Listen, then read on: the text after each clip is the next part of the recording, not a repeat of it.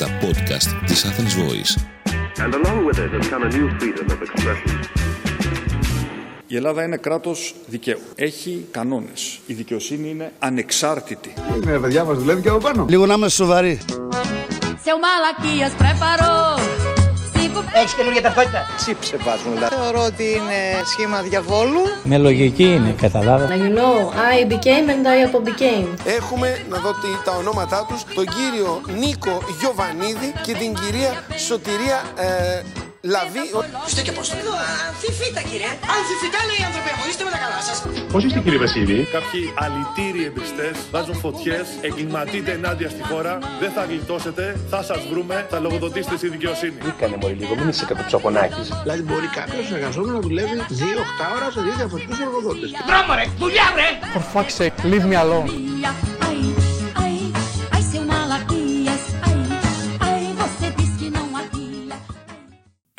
Καλησπέρα παιδικοί μου φίλοι και καλώς ήρθατε σε ένα ακόμα επεισόδιο Μπούκλα 99 Νεφέλη Μέγ στο μικρόφωνο, Γιάννη Στόμιτς οπερατέρ στα Dex Το ringtone του Αλέξη Τσίπρα όσο ήταν πρόεδρος του ΣΥΡΙΖΑ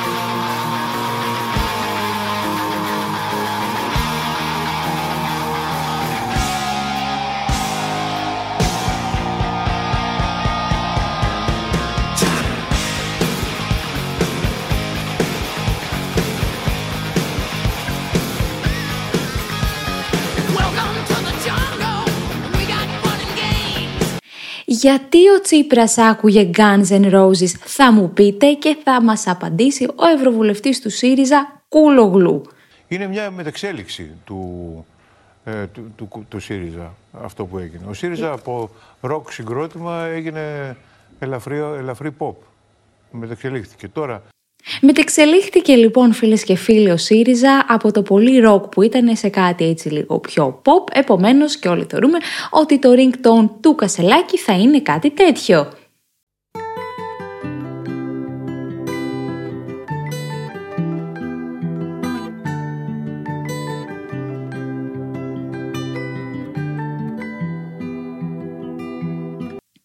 Και αν αρχίσατε να γελάτε με όλα αυτά, τα ισοκομματικά του ΣΥΡΙΖΑ, παιδιά, δεν έχουν τελειωμό και θέλω να ακούσουμε Νίνα Κασιμάτη, βουλευτή ΣΥΡΙΖΑ, προειδοποιεί τον Κασελάκη. Ε, μ, βλέπω ότι έχει διαρρεύσει στον τύπο ε, ότι μπορεί να ε, αντικατασταθώ από το Συμβούλιο της Ευρώπης, πράγμα το οποίο εγώ αυτό δεν το αποδέχομαι ε, και προσωπικά για μένα θα είναι πολιτικό κάζις μπέλι. Νίκος Φίλης για Κασελάκη. Δεν είναι φαινόμενο ενός μήνα.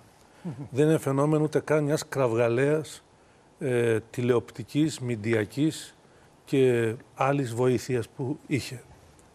Είναι κάτι πιο σύνθετο. Αφορά αυτό που συμβαίνει και σε άλλα μέρη του κόσμου, το φαινόμενο της μεταπολιτικής. Το θέαμα και όχι η ουσία. Κάτι σαν Μπέπε Γκρίλο, για παράδειγμα στην Ιταλία, ή ακόμα χειρότερα, Το είπε ο κύριος Κάτι- Σταθάκης, το απάντησε ο κύριος τον άκουσα, Καπουλάκης. τον άκουσα, τον άκουσα. Ναι, ναι. Λοιπόν, κάτι σαν Πέπε Γκρίλο ή ακόμα χειρότερα, είδα τον τρόπο της εκφοράς του λόγου εκ μέρους του κυρίου Ακόμα χειρότερα; Κασελάκη, κάτι σαν Τραμπ. Σαν ύφος Τραμπ. Προσέξτε. Όχι ουσία, ύφος Τραμπ. Με τη Δώρα Βιέρη, εκπρόσωπο τύπου του ΣΥΡΙΖΑ, πλέον να απαντάει. Πολύ καλό μου σύντροφο τον ε, Νίκο Φίλη, προφανέστατα. Εμείς τον βρήκαμε στο ΣΥΡΙΖΑ. Αλλά αυτό δεν σημαίνει ότι δίνει το δικαίωμα σε κάποιον να, να, να, να, να ανεβάζει τον τόνο, να οξύνει την κατάσταση. Ίσα ίσα ο Νίκος Οφίλη έπρεπε να δίνει το καλό παράδειγμα, να είναι ο σοφός Νέστορ της πολιτικής. Αυτό δεν περιμένουμε τους παλιότερους. Και ε, από άλλους περιμέναμε την ε, πολιτική εφηβεία. Με τέτοια ένταση προφανώς και υπάρχει το ερώτημα αν θα φύγουν τα στελέχη που κάνουν κριτική στο Κασελάκη και για να ακούσουμε τι έχει να μας πει η σύντροφος Αυγέρη. Ή αν θα διαγραφούν. Αυτό είναι ένα ερώτημα για το αν θα φύγουν που πρέπει να το απευθύνετε στους ίδιους. Ναι. Κανείς δεν είναι με το ζόρι κάπου. Ειδικά στα δημοκρατικά, ελεύθερα κόμματα. Τα κόμματα είναι ανοιχτοί οργανισμοί. Μάλιστα. Μπαίνεις με τη διάθεση να συμμετάσχεις σε αυτά, να δώσεις. Το αν θα φύγουν είναι δική τους απόφαση. Το αν, το αν θα διαγραφούν όμως είναι κάτι που πρέπει να ερωτηθείτε εσείς. Αυτή είναι η απόφαση των οργάνων. Εγώ δεν είμαι ούτε το πειθαρχικό όργανο του ΣΥΡΙΖΑ. Ε, το είπα και το επαναλαμβάνω. Δεν είμαι ούτε παιδονόμος, ούτε λογοκριτής. Απλά αξιολογούνται τα λόγια, αξιολογούνται και οι προθέσεις και επίσης ε, εκτιμάται και η στιγμη που κάθε φορά αυτά βγαίνουν από το στόμα. Ναι. Ε, θα έλεγα επομένως, καταλαβαίνω ότι ζούμε τους μετασυσμούς αυτούς που σας περιέγραψα. Ε, δεν είναι εύκολο να χωνέψουμε όλοι αυτό που συνέβη. Κοιτάξτε πόση πολιτική ύλη έχει παραχθεί. Οι ίδιοι στο διάλειμμα αυτό λέγατε. Δεν είναι εύκολο. Δεν είναι εύκολο. Έχει παραχθεί τόση πολιτική ύλη μέσα σε ένα μήνα που δεν μπορούμε να την αντιληφθούμε, να την κατανοήσουμε, να την εξηγήσουμε. Είναι δεν δύσκολη είναι και η εύκολο. διαχείριση, λέτε. Δεν είναι εύκολο Στο τέλος για, λέτε για να, πρι- κανέναν. να πριτά- Τόσο δημοκρατικά είναι, παιδιά, τα πράγματα εκεί, που η Αυγέρα αντικατέστησε τον προηγούμενο εκπρόσωπο τύπου σε μία και μόνο νύχτα με τον ίδιο να δηλώνει πως έμαθε για την αντικατάστασή του από δημοσιεύματα. Νομίζω, παιδιά, το εκλογή του Κασελάκη είναι η ΕΣΑΗ ε, προβολή της μπουκλας ναι, ναι. Δηλαδή, εγώ χαίρομαι που έχω τόσο υλικό. Καταλαβες, αυτό είναι το πρόβλημα με μένα. Οπότε πάμε στις δημοκρατικές διαδικασίες ε, του ΣΥΡΙΖΑ. Θέλω να θυμηθούμε τις δημοκρατικές ευαισθησίες που είχε ο ΣΥΡΙΖΑ όταν ήταν στην κυβέρνηση με τον τιτανομέγιστο πάνω καμένο. Αυτόν τον πάνω καμένο. Στα τέσσερα εσείς.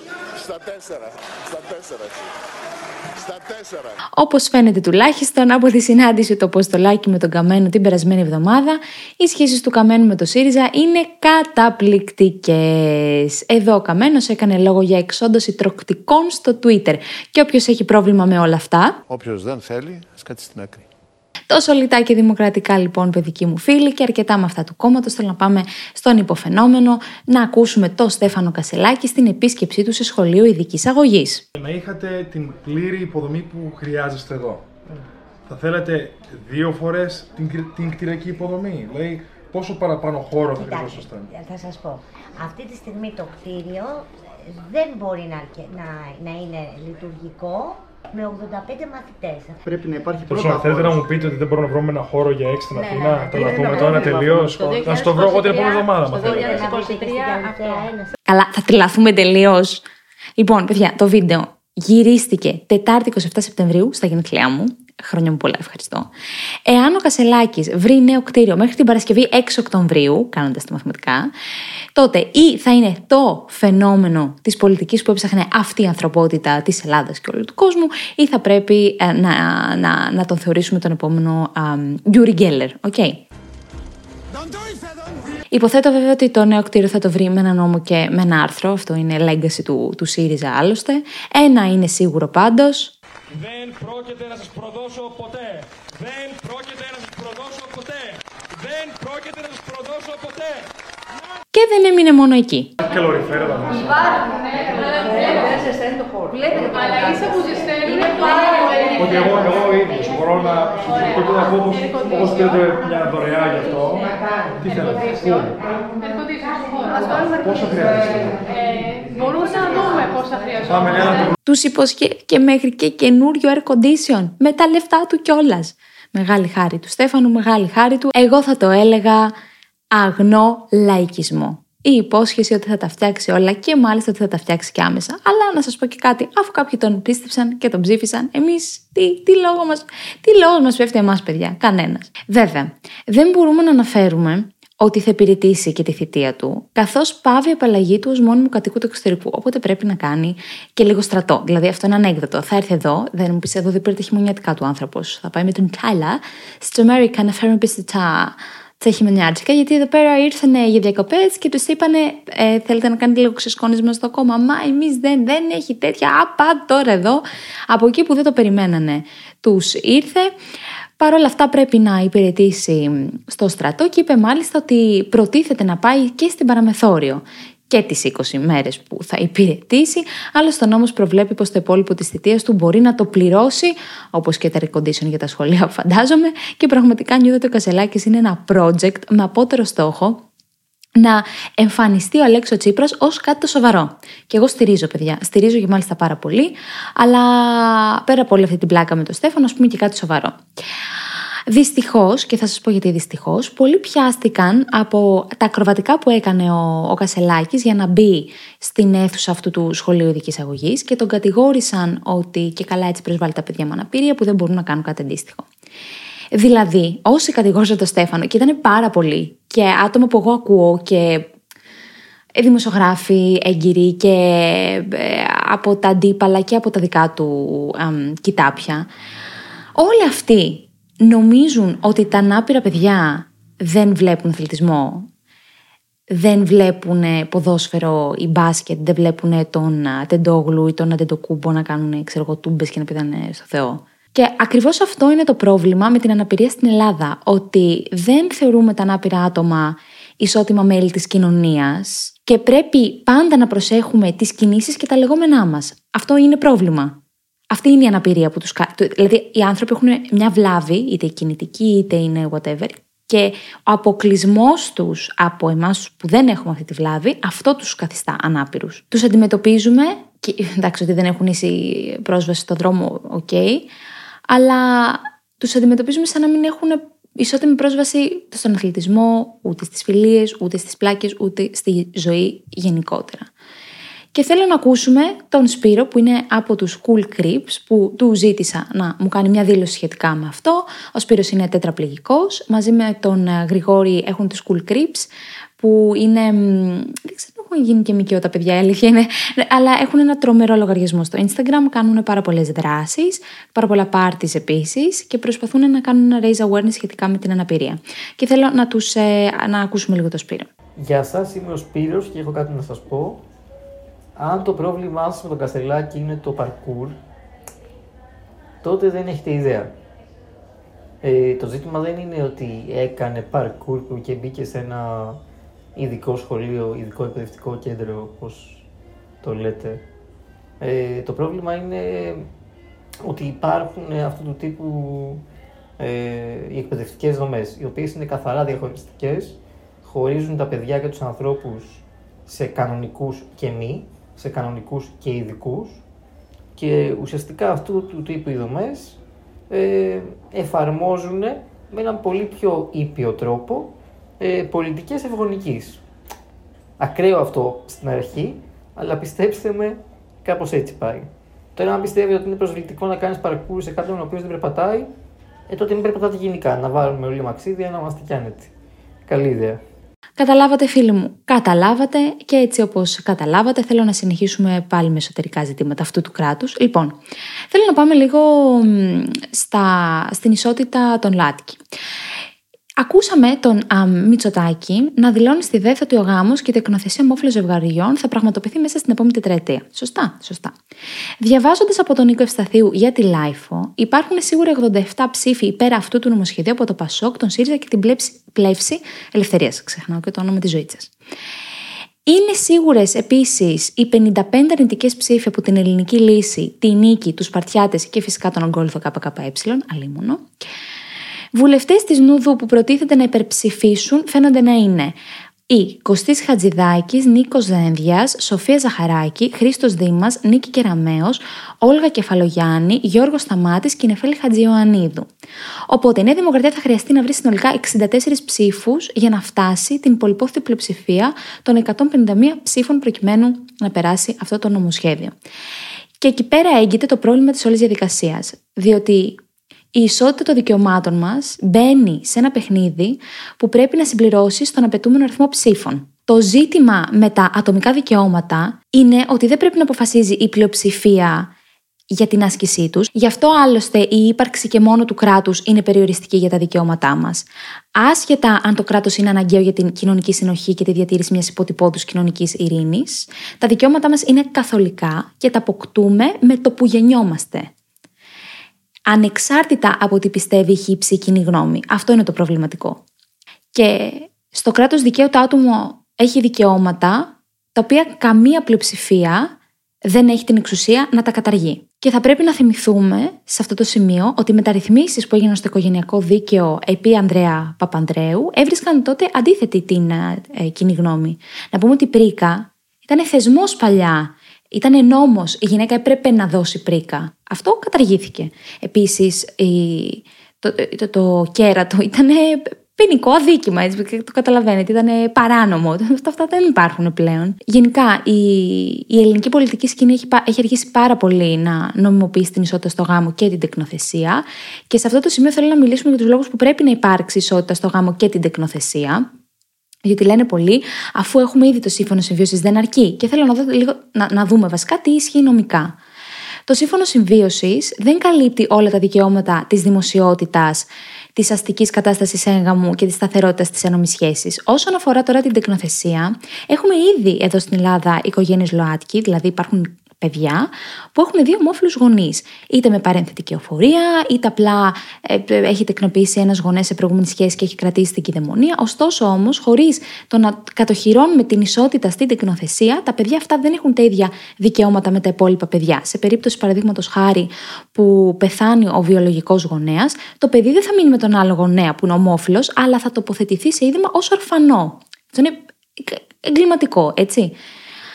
Άλλη περίπτωση, στην οποία πεθαίνει ο μη βιολογικός γονέας, το παιδί δεν έχει δικαίωμα στην νόμιμη κληρονομιά της περιουσίας του, δεν μπορεί να το κληρονομήσει, παρόλο που έχουν μεγαλώσει μαζί και είναι οικογένεια και λα Επίσης, υπάρχουν παιδιά στην ομογένεια τα οποία έχουν ΛΟΑΤ γονείς, αλλά δεν μπορούν να αποκτήσουν την ελληνική ηθαγένεια. Και αυτό είναι τρελό. Και είναι, αν κάτσεις για τα αρθρήσεις, είναι μικροπράγματα τα οποία δεν μας έρχονται στο μυαλό μέχρι να μας αγγίξουν προσωπικά. Και αν δεν είμαστε ΛΟΑΤΚΙ, δεν μπορεί να μην μας αγγίξουν και ποτέ ή αν δεν συναναστρεφόμαστε. Γι' αυτό και η ισότητα σε γάμο και τεκνοθεσία είναι κάτι που πρέπει να γίνει άμεσα και το καθυστερούν πάρα πολύ και για μένα όλο αυτό είναι εγκληματικό. Και στο σημείο αυτό, ας πω και κάτι ευχάριστο, θέλω να. να, να ε, πώς να σας το πω, θέλω σε αυτό το σημείο να ευχαριστήσω γιατί χωρίς τους Patreons όλο αυτό μπορεί να, να μην υπήρχε πλέον. Θέλω να ευχαριστήσω τον Ιωάννη, τον Στέλιο, τους δύο Γιώργους μου, την Σπύρη, τον Κωνσταντίνο, τον Στράτο και την Έλληνα, τους Μπερμπάντιδες και τους Καραμπουζουκλίδες του Patreon και βέβαια όλους όσους συνεισφέρουν με τον οβολό τους. Έχω πει ότι το Patreon είναι ε, ένα είδους fundraising, δηλαδή ε, στηρίζεις με ό,τι χρηματικό ε, κομμάτι Κατάλαβες, μπορείς έναν creator που σου αρέσει. Αφήνω πάντα το link εδώ στο description, στα, όπου ακούτε το podcast, εν πάση περιπτώσει. Σας ευχαριστώ πάρα πολύ, γιατί ήδη την, πριν δύο μέρες οι καραμπουζουκλίδες του Patreon έλαβαν και το extra podcast που είναι σαν παροχή σε αυτό το bundle και είναι, είναι, είναι, είναι έξι άτομα οι, οι καραμπουζουκλίδες μου και ε, τι να σας πω, τον είστε σαν οικογένεια που έκανες σε το επεισόδιο για να το ακούσουμε εμείς έξι. Θα μπορούσα να τους πω ονοματικά. Λοιπόν, ξέρεις, σαν να καθόμαστε σε ένα, σε ένα σαλόνι ήταν. Ε, είναι μεγάλη στήριξη για μένα να βλέπω ότι καθημερινά μπαίνουν άνθρωποι και στηρίζουν με ό,τι μπορούν. Και σας ευχαριστώ πάρα πολύ που α, είστε εδώ. Και τι να πεντάξει, πιο στο ζουμιά τώρα σταματά. Είμαι και λίγο μπουκωμένη. Γιατί, παιδιά, έκανα πώς το λένε, ε, καυτηριασμός στι κόγχε μου.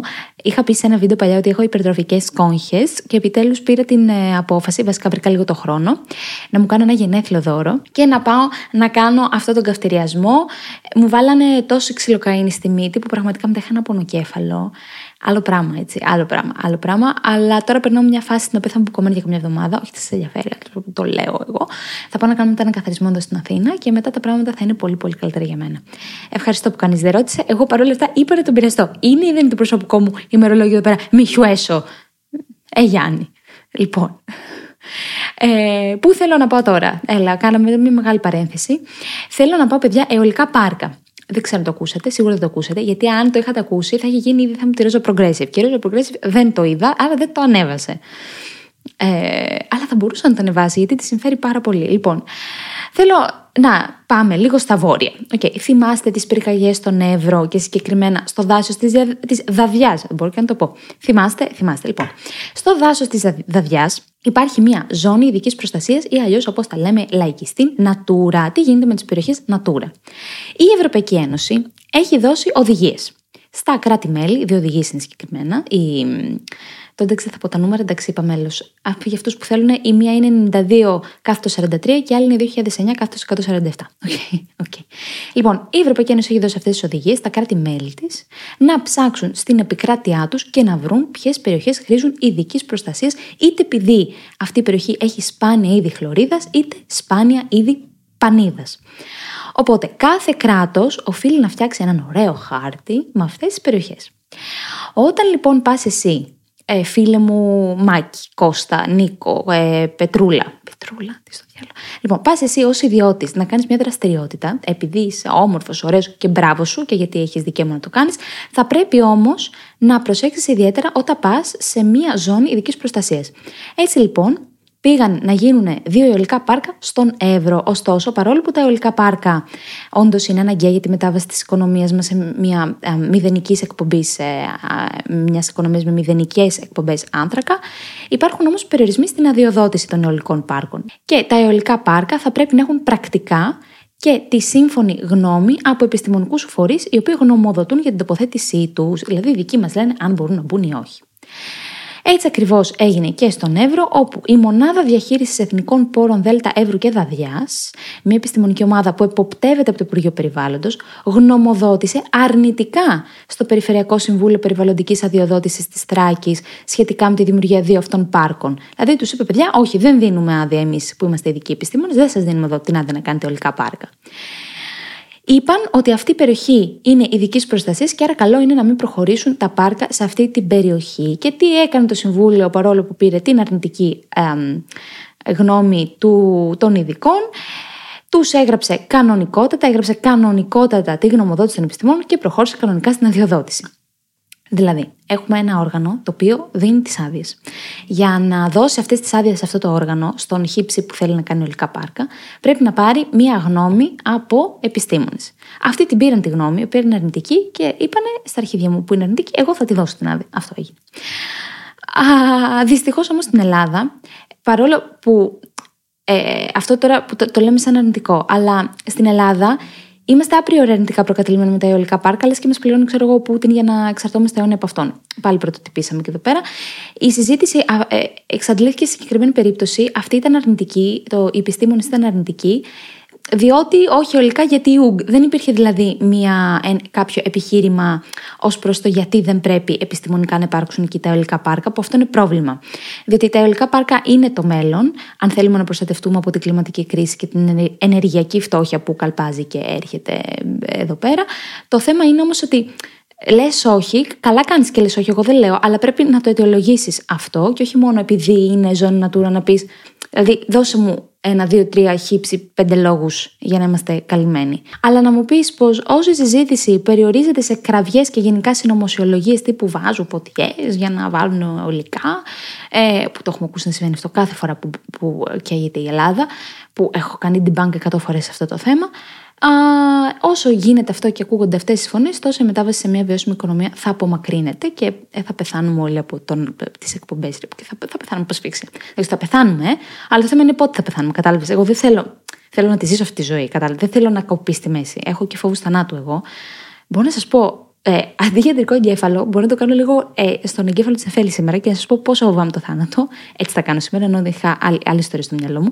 Ε, λοιπόν, πριν όμως φτάσω εκεί που θέλω να φτάσω, α, δηλαδή πριν τον αντρικό εγκέφαλο που θα είναι ο εγκέφαλος της νεφέλης, θέλω να πάμε λίγο σε ένα πάρα πολύ μεγάλο ζήτημα, το οποίο δεν έγινε πάλι τόσο θέμα. Δηλαδή, κάτι έβγαλε ρόζα, αλλά δεν γίνονται αυτά τα πράγματα τα οποία είναι πάρα πολύ κομβικά για τα δικαιώματά μας, τη συνταγματικότητα, δεν γίνονται τόσο popular στο ίντερνετ. Δηλαδή, εγώ φωνάζω και άλλοι δύο-τρεις δικηγόροι που είναι δικηγόροι φωνάζουμε, αλλά δεν βλέπω να ξεσηκώνεται κανείς. Δηλαδή, αυτό, αυτό που θα πω τώρα, παιδιά, είναι πάρα πολύ σοβαρό που έγινε. Δεν μπορώ να. να δηλαδή, of utmost importance. Πώς ε, έκανε διαδήλωση το Πάμε και έλεγε δύο εργοδότες. Τόσο σημαντικό είναι. Και τόσο, και τόσο σοβαρά θα έπρεπε να το παίρναμε όλοι, αλλά δεν το παίρνουμε. Λοιπόν, τι έγινε, έκανα και ένα βίντεο στο, στο Instagram, αλλά καλό είναι να το πω και γιατί κάποιοι δεν έχετε Instagram, δεν τα ακούτε όλα και πολύ καλά κάνετε, ούτε και εγώ θα ήθελα να ήμουν στα social media όλη μέρα. Λοιπόν, έχουμε μεθοδεύσεις της Νέας Δημοκρατίας, τι πιο σύνθεση θα λέγει και ο Βαγγελάτος, όσον αφορά το σκάνδαλο των υποκλοπών. Λοιπόν, θυμάστε, όταν η ΑΔΑΕ, η Ανεξάρτητη Αρχή Διασφάλισης Απορρίτου Επικοινωνιών, έκανε ελέγχους στην ΑΕΠ σχετικά με θέμα της παρακολουθήσει. Λοιπόν, η ΕΕΠ τότε τους είπε: Πάρ τα αρχίδια μου, δεν σε αφήνω να δεις τα αρχεία μου. Αυτό τους είχε πει η ΕΥΠ. Οπότε η ΑΔΑΕ είπε: Έτσι είσαι. Πρόβλημα! Α, πρόβλημα! Ε, δεν γαμηθείτε, Γαμιέστε! Οπότε σκέφτηκαν να επιβάλλουν ένα πρόστιμο 100.000 ευρώ για, για άρνηση συνεργασίας της ΕΥΠ. Ωστόσο, για να επιβληθεί αυτό το πρόστιμο, θα πρέπει να υπάρχει πλειοψηφία μεταξύ των μελών της ΑΔΑΕ. Τι έκανε ο πρόεδρος της ΑΔΑΕ, Χρήστος Ράμμος, είπε: Οκ, θα συνεδριάσουμε Τετάρτη, πάλι στα γενέθλιά μου, 27, ε, 27 Σεπτεμβρίου. Επειδή όμως έγινε κακοκαιρία, ο, ο Ηλίας, ο Ράμο ζήτησε αναβολή για την Παρασκευή 29 Σεπτεμβρίου. Και τι πάει και κάνει ο Θεόφοβος ο Τασούλας, ο πρόεδρος της Βουλής. Οργανώνει το βράδυ της Τετάρτης έκτακτη συνεδρία των Προέδρων της Βουλής για την 5η 28 Σεπτεμβρίου, ώστε να αντικατασταθούν τα μέλη της ΑΔΕ που έχει λήξει η θητεία τους, ώστε να βάλουν δικά τους μέλη και να μπλοκάρουν το πρόστιμο που λογικά θα έβαζε η ΑΔΕ στην ΑΕΠ χειρότερος και αποτοξικό πρώην, θα έλεγε κανείς. Και εδώ λοιπόν ξεκινάει ένα θεσμικό τσίρκο. Στη διάσκεψη αυτή θα αποφάσιζαν την αλλαγή των μελών της ΑΔΑΕ, όπως αναφέραμε πάνω, αλλά και του ΕΣΡ. Τι μας νοιάζει τώρα, θα μου πεις για το ΕΣΡ. Τέλος πάντων, κρατήστε το εσείς ότι αυτά είναι ανεξάρτητες αρχές και δεν πρέπει να ελέγχονται από την κυβέρνηση. Ok. Okay. Δεοντολογικά τώρα μιλάμε. Για να αντικατασταθούν τα μέλη μιας ανεξάρτητης αρχής, θα πρέπει να βρεθεί πλειοψηφία τριών πέμπτων μεταξύ των ναι. Δηλαδή αυτή η διάσκεψη των προέδρων ε, πρέπει να συμφωνήσουν τα τρία πέμπτα για να αλλάξουν τα μέλη.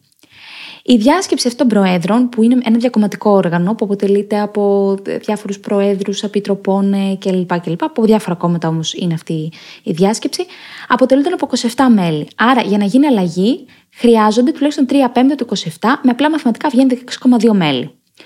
Δεν βγαίνει δηλαδή κανονικός αριθμός. Ωστόσο, η Δημοκρατία μέσα σε αυτή τη διάσκεψη των Προέδρων έχει 14 μέλη έχει 14 μέλη, είχε λιγότερα, αλλά πριν τρεις εβδομάδες, ξέρετε το, τώρα σας λέω το backstage, με πρωτοβουλία του Τασούλα πάλι, η διάσκεψη των Προέδρων της Βουλής απέκτησε ένα ακόμα μέλος, τον πρόεδρο της Ειδικής Μόνιμης Επιτροπής Έρευνας και Τεχνολογίας, ο οποίος όλος στοιχείο είναι βουλευτής της Νουδού. Δηλαδή, ε, να το κάνω πάρα πολύ λιανό, βάλαν έναν ακόμα μέσα στη διάσκεψη πριν τρεις εβδομάδες, γιατί ξέραν ότι θα γίνει αυτή η συνεδρίαση, προκειμένου να έχει η Νουδού την πλειοψηφία μέσα στη διάσκεψη των Προέδρων. Μιλάμε τώρα εδώ για, για, για θεσμικό πανηγύρι. Θέλω λίγο να το διανοηθείτε αυτό που σας λέω.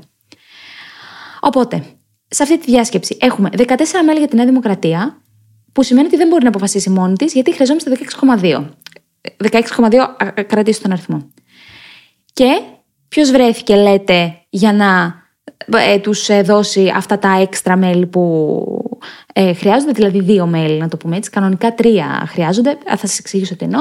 Ο Βελόπουλος, βρέθηκε ο Βελόπουλος και είπε εγώ θα τσοντάρω και άλλα δύο μέλη γιατί είμαι πάρα πολύ large και γιατί θα πει το Βελόπουλος, επειδή ο Βελόπουλος έχει λάβει πρόστιμο από το ΕΣΟΥΡΟΥ ύψος 2 εκατομμυρίων για τις εκπομπές που πουλούσε τις κυραλιφές για τη φαλάκρα. Αντισηπτικό, αντιμικροβιακό, το οποίο δρά εναντίον των μολύσεων και των λοιμόξεων, ιδανικό για την αντιμετώπιση των παθήσεων του αναπνευστικού, είναι αυτό εδώ των Βυζαντινών, Βυζαντινών.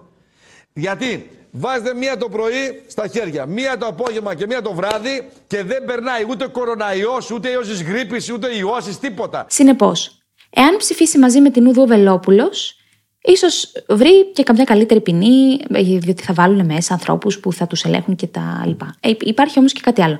Ο Βελόπουλος έδωσε σε αυτή τη διάσκεψη δύο μέλη. Και πήγαμε στα 16 μέλη. Και εδώ ξεκινάει το αποτελειωτικό πανηγύρι. Ο Τασούλας, πρόεδρος της διάσκεψης και πρόεδρος της Βουλής, αποφάσισε πως οι 16 ψήφοι αρκούν για να περάσουν τα νέα μέλη των ανεξάρτητων αρχών. Γιατί ως γνωστό το 16 είναι μεγαλύτερο από το 16,2, έκανε μια στρογγυλοποίηση προς τα κάτω. Ενώ το Σύνταγμα είναι ξεκάθαρο ότι λέει χρειαζόμαστε τουλάχιστον τα 3 πέμπτα και τουλάχιστον τα 3 πέμπτα είναι 17 μέλη. Και το Σούλα είπε, Έλα μου, γιατί 16,2 16, βάλτε το και στρογγυλοποίησε το, το γάμιδι.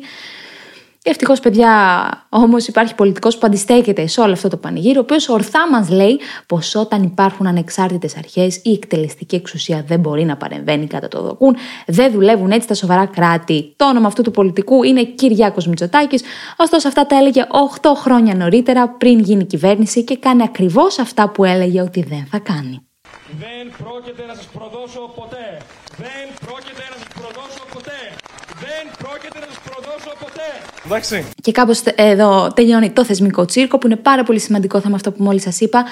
Μακάρι να διαδηλώνομαι γι' αυτό. Θα ήταν. Ε, τι να σας πω, ευλογία θα ήταν να μπορούσαμε να ενδιαφερόντουσαν τόσοι άνθρωποι να είχαμε ένα κίνημα και να διαδηλώνουμε για κάτι τέτοια και όχι μόνο για ε, συγκεκριμένα πράγματα που διαδηλώνουμε κάθε φορά. Γιατί και αυτά που αναφέραμε τώρα είναι, πάρα, είναι, είναι θεσμικά ζητήματα, είναι κομβικά ζητήματα, θα πρέπει να ενδιαφέρουν όλους μας. Εντάξει. Το, το κλείνω εδώ. Λοιπόν, αντί για αντρικό εγκέφαλο, παιδιά, τώρα που μου ήρθε μια ιστορία, θέλω να σας πω μια ιστορία για το πόσο αρρωσταφοβική είμαι. Εγώ γενικά Φοβάμαι το θάνατο. Θα μου πεις όταν έρθει ο θάνατος, εσύ δεν θα υπάρχεις. Αλλά φοβάμαι γιατί θέλω να ξέρω ότι πεθαίνω, ρε παιδί μου. Θέλω να ξέρω ότι έχω μισή ώρα ζωής. Να προλάβω, να κλείσω το θερμοσύφωνα. Να ε, δώσω σε κάποιον την γατά μου να την προσέχει. Δηλαδή, αν πεθάνω εγώ μέσα στο σπίτι, δεν με βρει κανείς η γατά μου μέσα σε μία μέρα, θα με φάει.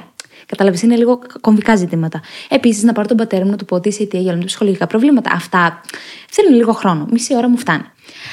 Α, είμαι πάρα πολύ ρουστοφοβική, τόσο που όταν ήμουν τρίτη ηλικίου, και διάβαζα πάρα πολύ, ξέρετε, που διάβαζα λατινικά, μπήκα μέσα στο βιβλίο. Έτσι όπως διάβαζα, παιδιά που λέτε, στην... στο Εντέσα, εκεί έχουμε πάρα πολύ κρύο.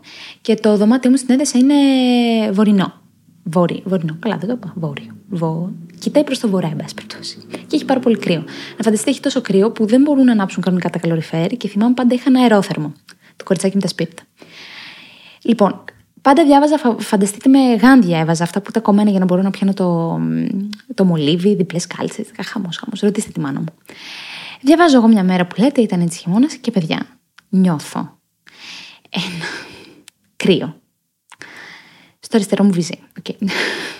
το αριστερό μου βυζί κρύο, ναι, okay.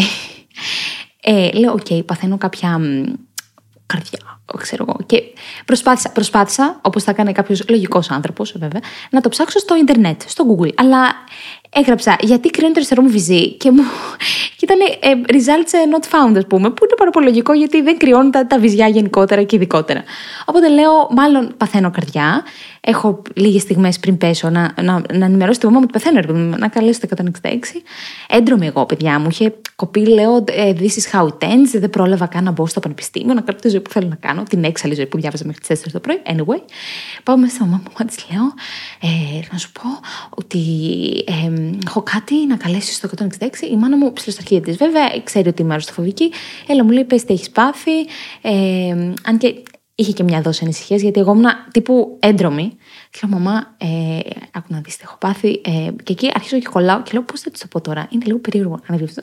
Λέω, Θα σου το πω, μη γελάσεις. Ε, κρυώνω το αριστερό μου βυζί. Η μαμά μου γέλασε, γέλασε σαν να μην υπάρχει αύριο και μου λέει: Ναι, θέλει, μου λέει, θέλω λίγο να σοβαρευτεί. Είναι σαν να έρχεται ο αδελφός σου και να μου λέει: Μαμά, πεθαίνω γιατί κρυώνει το αριστερό μου αρχίδι. Και Εκεί άρχισα να γελάω κι εγώ. Και κάπως έτσι όμως είναι μία από τις πολλές ιστορίες παράνοιας, ας πούμε, που έχω ζήσει. Εσείς είστε αρρωστοφοβικοί παιδικοί μου φίλοι. Θέλω να μου στείλετε μια κίτρινη καρδιά της αρρώστιας, αν είστε και φοβάστε το θάνατο, και μία μαύρη καρδιά, αν εσείς τα ψηφάτε όλα και πιστεύετε ότι ό,τι είναι να γίνει θα γίνει. Και είστε έτσι στοικοί και large και μπράβο σας. Εγώ θα πω. Κάπου δεν τελείωσε αυτή η παράνοια. Σας ευχαριστώ πάρα πολύ που μείνετε μέχρι το τέλος αυτού του επεισοδίου. Να του βάλετε 5 αστεράκια στο Spotify, Google, Apple Podcasts που το ακούτε γιατί μας αγαπάτε και μας στηρίζετε. Αφήνω link για το Patreon για ό,τι θέλετε. Με βρίσκετε στους μπουκουλιώτες.